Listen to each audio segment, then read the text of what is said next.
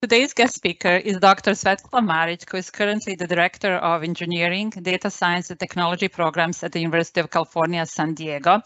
Dr. Maric previously held the position of Senior Lecturer at Cambridge University in UK. He holds PhD in Engineering from University of Rochester and Bachelor of Science in Electrical Engineering from University of Novi Sad. Congratulations on your career and thank you so much for being here today. Well, thank you very much for inviting me. Um, I'm excited to talk about my experiences and current uh, job and the opportunities that we have here uh, in relation with other engineering companies and uh, education as well. Thank you. So let me start by asking you about your current work. You are the director of the program that offers 30 professional certificates in different technology areas. One of these programs is the Wireless Communication Technologies program. So what do students learn in this program? Um, so let me let me backtrack just a little bit and say that in general, uh, my job is extremely interesting because I do I get to go around and learn about new technologies, and I think that's very interesting. Maybe people won't agree because people will say, "Well, engineering is boring," but for me, it's always interesting to go around and learn what's new and try to develop courses in that. And so last year, what happened was that Motorola came to us and told us, we can't hire people for a wireless technologist, or in other words, for someone that can go into the field and deploy our wireless systems and fix our wireless systems and tell the people what's wrong with them and can you help? And so we worked very closely with them to develop this nine month program that anyone can actually take. People that don't want to go to college, uh, are interested in technology, can take our program. It lasts for nine months. It has two courses, which are basic courses. One of them is about radio equipment that will be deployed in, uh, in the field. And the other one is basically the network that connects these uh, elements in the field. And so after these two courses, uh, Motorola and their partners said, we can give you an internship. And after that, you can keep working for whichever company uh, you choose between Motorola and hundreds of partners that they have. Um, so I think it's a fantastic opportunity for young people. It offers a opportunity to learn something, to advance, to really be useful in, uh, in telecommunication industry. Thank you. Yeah, I was going to ask you how long. So nine months. Is it very intensive program? Is it full time? Um, no, it is not uh, that uh, demanding. Uh, so each of our courses is a quarter, like any UC San Diego course. Uh, it is a 30-hour course uh, over three months, and then so there are two of them. And then after that, there is an internship program in uh, in the company where you actually learn practical skills and uh, implement what you learned in our two courses. Uh, it is not full time. It can all our courses are asynchronous online, uh, so you can take it. You can't take it at your own pace, but you have to, you know, look at the lecture weekly. There are office hours. Every week and the instructor helps with the material. And so it is not that demanding. But Motorola provides internship. That's amazing. Uh, Motorola, not only Motorola, but Motorola has quite a few partners all over the US. And uh, they're all in a situation where they can't find people to work for them. Um, and uh, they're looking for people. Uh, we just went to a conference of Motorola and their partners, and there were hundreds of companies asking us when are we going to finally start the program. And uh, so I'm very excited to say that it will start in March, and hopefully we'll have first graduates by the end of the year. It's very hands-on, uh, meaning uh, when they graduate, they're actually uh, able to do work. Correct. It's not a theoretical position. That's why you really don't need background in engineering. You don't have to go for a, to a four-year university to gain skills um, to be able to work in this field. So you said anyone can take it. Is there any uh, specific demographics that uh, can or cannot do well in this Um, program or job? I I hope not. I hope that anyone can uh, can attend and uh, be successful in it. Uh, we in San Diego, as you know, have a being on the border, have a huge Latin population. We are trying to engage them in the program as well. Uh, we, we, I don't think that anyone distinguishes uh, for this job. Oh, that that's great. So as a director, of course, you don't have day-to-day insight into every job the school offers, but to the best of your knowledge, what does wireless communication technologies do? Like, what are some typical tasks or problems they solve? So for this for this um, position, there are two parts um, to the equation. One is the elements. So there are when you go into the field, um, may that be military, uh, commercial, private uh, industry, there are thousands of these radio networks, radio elements that are sitting everywhere. So one thing is that you are able to go to the field, identify the radio element, and detect and be able to figure out what's not working with it. For that, we teach you what type of instruments to use, how to troubleshoot the actual uh, equipment, and how to repair it. Uh, and then the second part of the equation is the network. If your radio element seems to be working properly, maybe it's the network. So then you have to look at, is it a wireless connection? Like when you're in your home and your Wi-Fi doesn't work, uh, you start disconnecting the router and uh, reconnecting it. We hope that our uh, graduates would actually know a little bit better than that and be able to diagnose the, the network problem and fix that as well. So it's both uh, on premises and outdoors. Uh, yes, it can be both outdoors and indoors. Uh, you are these days you are witnessing all these big companies having more and more private networks, especially in big factories. Uh, they don't want to they don't want to interfere with the public domain with the public spectrum, so they design their own private networks. Uh, so it can be inside of a of a big factory, a big uh, uh, storage facility. Uh, it can, but it can also be outside, especially if it is for the military, uh, because uh, military employs a lot of these um, devices from Motorola, of course. Right. And is this something that maybe like a small company will just outsource like they will call and where big company like factory will have someone like full-time working for them so that's an excellent question that is where that is why i keep saying throughout our conversation motorola and its partners motorola produces all this equipment but then what they do is they get all these local vendors big and small it can be even a pop and mom shop that will distribute these elements to the customer. And so that's where, you know, that's so you can work actually for Motorola, but you can actually go and work for a vendor. Uh, depends on who has the opening and who has the most compatibility with uh, what your interests are. So that's great. So someone who is interested in uh, being their own boss, they can start their own business. Absolutely, absolutely, and uh, especially, as I said, Motorola welcomes uh, this type of uh, organization where you sell their equipment to the, locally and implement the equipment and make sure it works.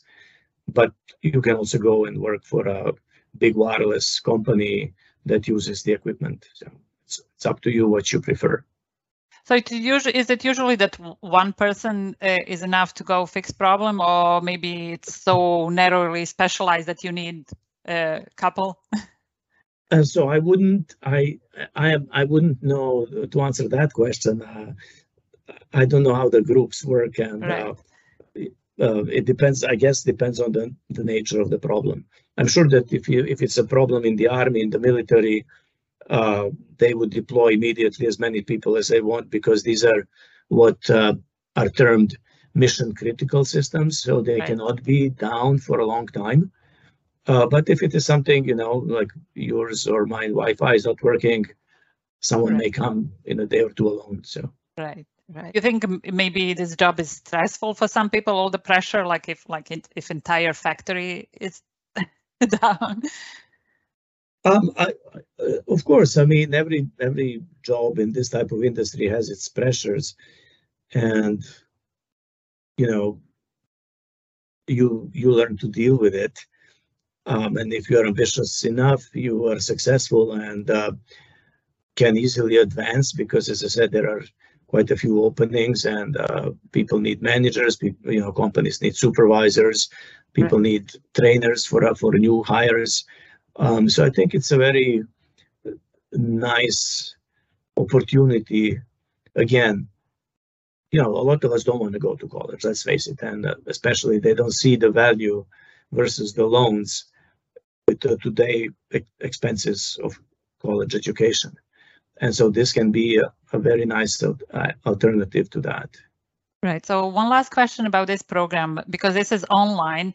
Uh, can anybody from anywhere in uh, US take it? Yes, we are hoping so. Um, it, uh, you know, I I can provide the link or in after that after our talk. It's actually on our LinkedIn site. Um, anyone can attend it. The first course, the first two courses are online. Uh, so you just go to the website and you register. And then once you complete these two courses, uh, you can select an internship, but there is also an opportunity to take a third course, which is a little bit more specialized. We have a couple of those, what we call electives. And so you can take uh, those courses instead of an internship. So that will again be online. And how about uh, Canada?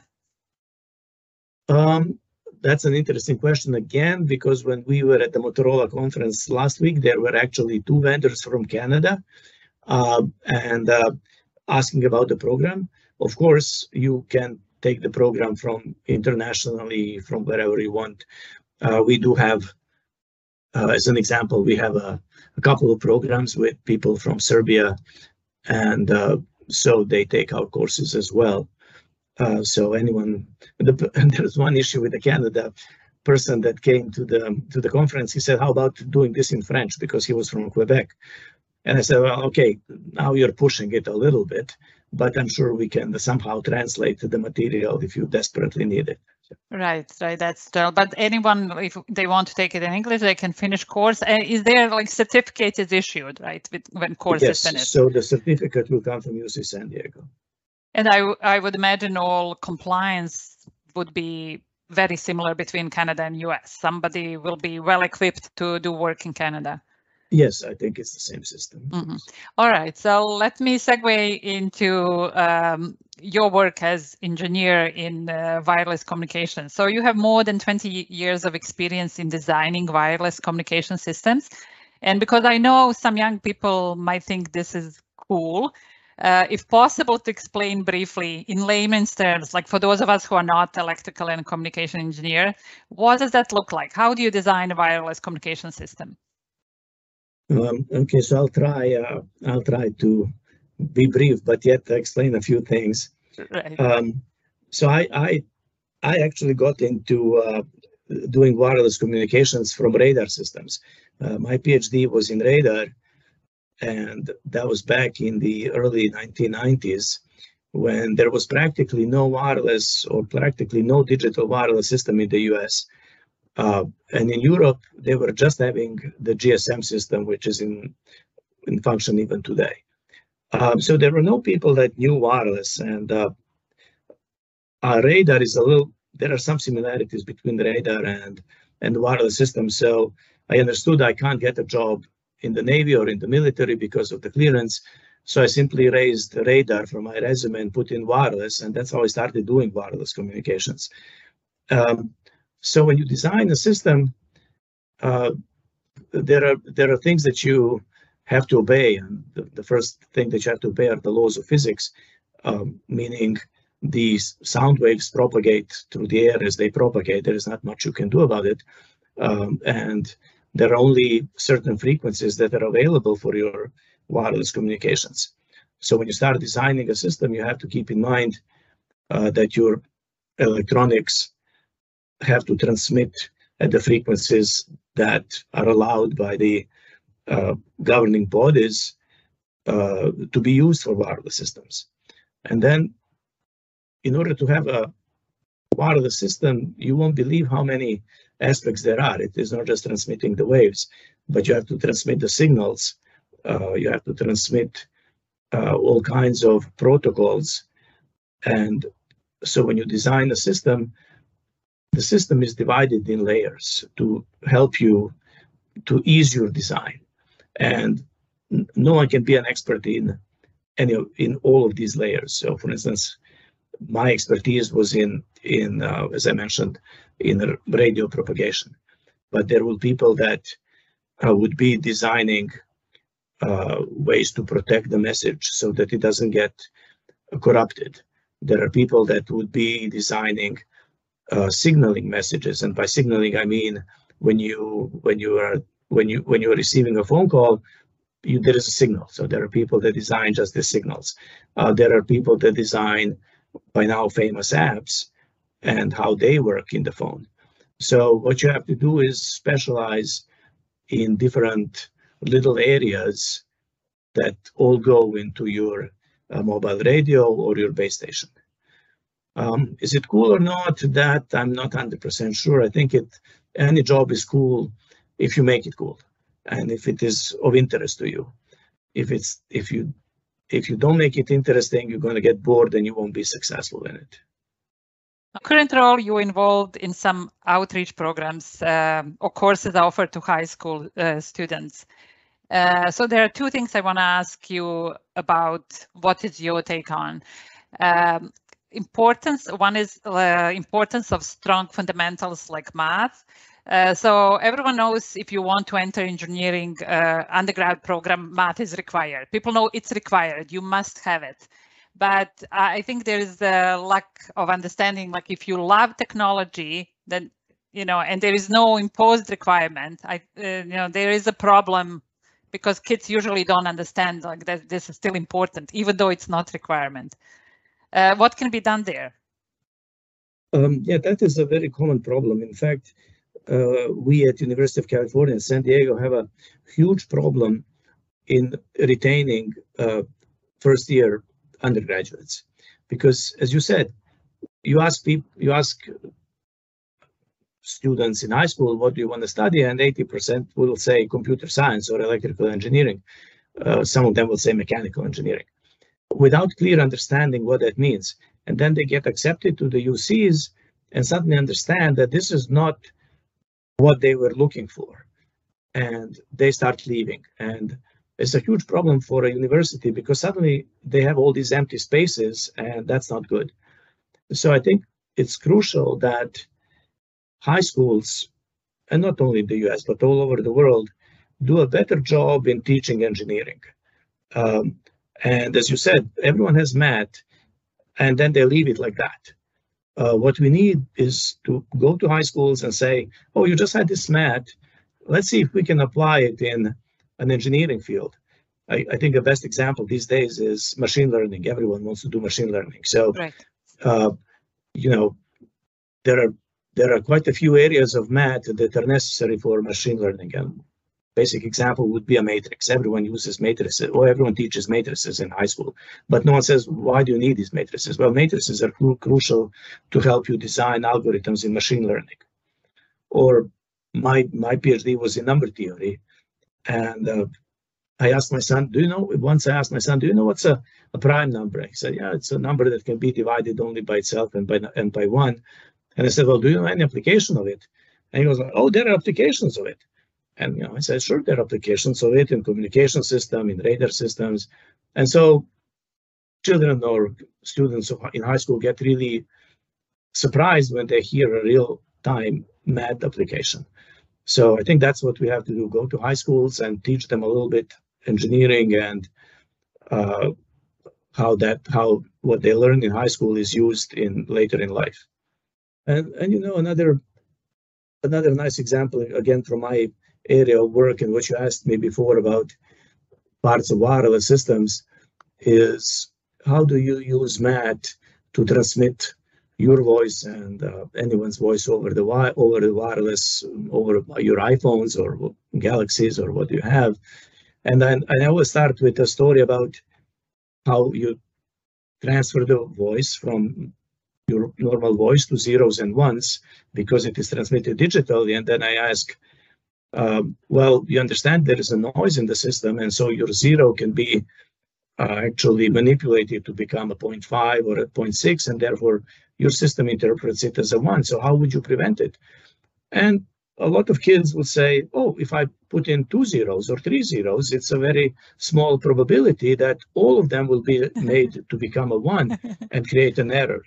And so, you know, that's a that's a first step in something very complicated, which is called information theory. It's basically how do you prevent your system from errors?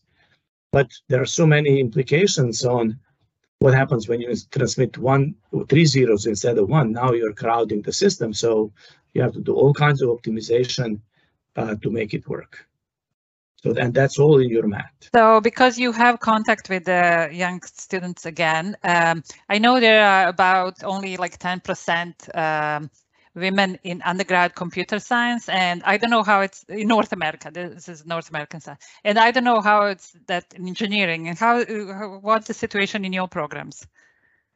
Um, so I can tell you I can tell you first the high school story, and that is when I was, I decided that I'm going to do exactly what we just discussed, that to bring engineering to high schools, and I did a little after-hour program in in in my children high school, and and I started doing this, and I had 15 students, and you can guess how many uh, girls I had, zero. Uh, so the problem is the problem is way it happens way before they decide what to study and it's not the problem of children it's the problem of parents because for some reason they think engineering is physically demanding or it's not cool or or or so there's a disconnect between what parents think about engineering and what that really is. Um, so that's that's one issue. Uh, and that has to be explained to the parents, especially of young women. Another story I heard is that uh, women in general love to help people, and they don't see technology uh, and how it helps people. And I think that's another thing that we have to do to explain the human side of technology and make it more accessible to everyone. And just yesterday, I was at a conference here downtown, and uh, my sister is also an engineer, and she was giving a talk, and she and she and another woman were only two, uh, two only women engineers in the room. Uh, so, you know, no matter how hard we try, we have a problem. Right. This is like women in technology. It's huge topic, and I, I just want to focus on one particular aspect of it today. So I was going to say, like having a meaningful career helps us have a meaningful life. So we all see teachers and doctors, and it's obvious how their work helps other people. Like it's obvious, like even little kids see that. But when we drive, let's say over the bridge, we don't think about an engineer who designed this amazing structure that saves us half an hour every day for for decades. Like we we don't think uh, as that engineer is someone who is helping us. So, so maybe you know how can we help girls realize that career in technology can actually make the world better place? Like, wh where do we start? Um, again, it has to. I think it has to start somehow in high schools. Um, but uh, I wish I would have an answer to your to your question. Oh yeah, it's, it's a big problem. It's a big problem. But if we can have little tips here and there, maybe we can. I was uh, I was recently at a at a at a conference on women uh, in leadership, and you know uh, there was a there was a woman that is a CEO of her own startup, and she says, you know, I hire. I think she said, I think she said 50-50, or she said I hire only women, and you know I told her you are a problem here because it is fantastic that you hire women 50-50 or all women, but that means that you're hiring two out of three women and two out of 100 men resumes that you get. What you need is to have 50 resumes of men and 50 resumes of women. only then you are doing a good job of educating and hiring women. And I still think it has to start in high schools. And you also mentioned parents. So obviously everything Obviously. is parents' fault, or, or, you know, but what do parents do wrong here? Have you noticed anything? A lot of times parents will say, oh, Matt, that's too complicated, which is not true. Um, and that discourages people or um, um, But so what? Like if it, you know, why does that mean girl? Can I do that? again, I wish I would have a I would have an answer to that question. Um, my sister wasn't discouraged; she's an engineer. Uh, however, my daughter didn't want to touch engineering. Which um, n- no one would, no one forced her, no one either way. But you know that was her choice, and uh, it was my sister's choice to do engineering. Uh, I wish it would be individual, and uh, that women in high school would be better equipped to make decisions to do go into technology and in, in engineering. Right. This is a gonna- vague answer, I know that, but uh, Yeah, we're not gonna solve this today, but some some uh, some good thoughts.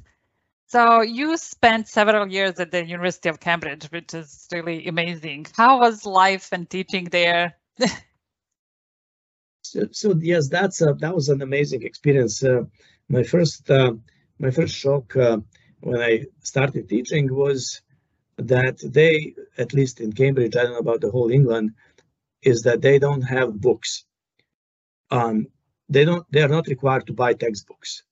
So suddenly, I found myself in um, having to explain everything in in the smallest detail in the classroom and give them uh, printouts. Uh, it was it was a few years back, so nothing. It was not available on uh, uh, electronically. So that was the first surprise to me that uh, I had to go really into big detail. And then the second thing that was really interesting was that, which is not that different from the US, is that the students were from all over the world, and they were extremely ambitious, and you had to really be at your best every time you give a lecture uh, because they start if, if you're not they start throwing little airplanes at you uh, from the amphitheater. Um, so that was that was the teaching part and um, i have i had a couple of graduate students that were just amazing. Uh, one of them when he did his phd went back to hong kong became uh, the chairman of the department beca- became really world famous in, in wireless communications. Uh, i had a couple of more like that but the whole life was uh, was very interesting because the life pretty much revolves around life in in colleges. Uh, you you you can have lunch in the college, you can have dinner in the college. Uh, all the all the professors that belong to the college sit there and discuss uh, all kinds of issues. Uh, sit there in the afternoon. If you're older, you probably don't do much work, but sit in the common room and uh, drink coffee or tea and uh, read the newspaper. And the younger people uh, discussing uh, world uh, affairs. Um, but the, the and you know the whole city is absolutely fantastic and really motivates you to to learn and to be your best. But but but I think at the end of the day it was a fantastic experience because members of the college are professors from all kinds of disciplines. So you you get to talk about biology, you get to talk about other sciences, economy, uh, not only engineering like you have here, uh, where you are pretty much confined to your engineering department. I think that's uh, that's a very nice experience, and it broadens your horizons. It sounds like social life was really great. Like if you had a common space where all professors can hang out all the time, that sounds really good. Yes, yes, exactly. We had, uh, as I said, there is this um, room which is called a common room, and uh, they all gather there before, uh, after lunch, and then once a week there is a fellows dinner where they all come, and after the dinner they sit and discuss. Well, I don't know, important things or, uh, but it's it's a very nice social community. Yes. Well, that's nice. Once a week, that's pretty frequent that you get to spend time with your colleagues. That's great. Yes, you're not obliged to go, but uh, a lot of Right. people do go because it's a, a you know it's a pleasant uh, atmosphere. Definitely. So are resources uh, abundant? Like I imagine you had your own lab, like uh, anything you ask for, can can you, every, anything you need? Um, the good thing about working in Cambridge is because when you submit a grant for money, es- especially to to the uh, European Union, uh, they would look very favorably because you know it's Cambridge, so the funding uh, was really good for the labs, and uh, you can get what you what you ask for. Um, and I was a little bit surprised on the other hand that some of their undergraduate labs are not that modern, um, but they still do their job. But when it comes to, mm, you know, like a wireless lab where you have to uh, get some specialized equipment, that was never an issue. Um, but it's not much different from anywhere else in the world. Um, you get that in Serbia these days with uh, the boom of IT. Um, and so, and you know, rich universities in the US are probably better than Cambridge uh, when it comes to money. Mhm. So my last question is like you have decades of experience in teaching and contact with young generations. Is there anything else career related you would like to convey to the youth? Um, yes, actually, I have a, I have a, a message to everyone that does study engineering and then goes to work for a company. Uh, you know, any any famous company can do Apple or, uh, well, in my case, Qualcomm. Any any technology company that you go to work for. Don't assume that your job and your position is permanent. Uh, you have to keep studying and keep learning new technologies. And that's not propaganda of my current job where we teach new technologies to everyone that wants to take them. But you really can't sit back and think, okay, I made it, I graduated, I got a nice job. Uh, technology changes so fast that you really have to, you know, keep up with it, uh, go to, if you can, go to conferences. There are pl- plenty of local IEEE organizations or that you can hear new things and just keep, just keep making sure that you're on top of uh, whatever comes new. Because if the company doesn't work well, or you know you get bored, you want a new job, uh, if you're not on top of things, you won't be able to to to get a new job. Oh, that's excellent advice. Always stay relevant. exactly. Well, I'm very glad I met you. Thank you so much for your time and all the best. Thank you. Thank you, Tanya, and everyone.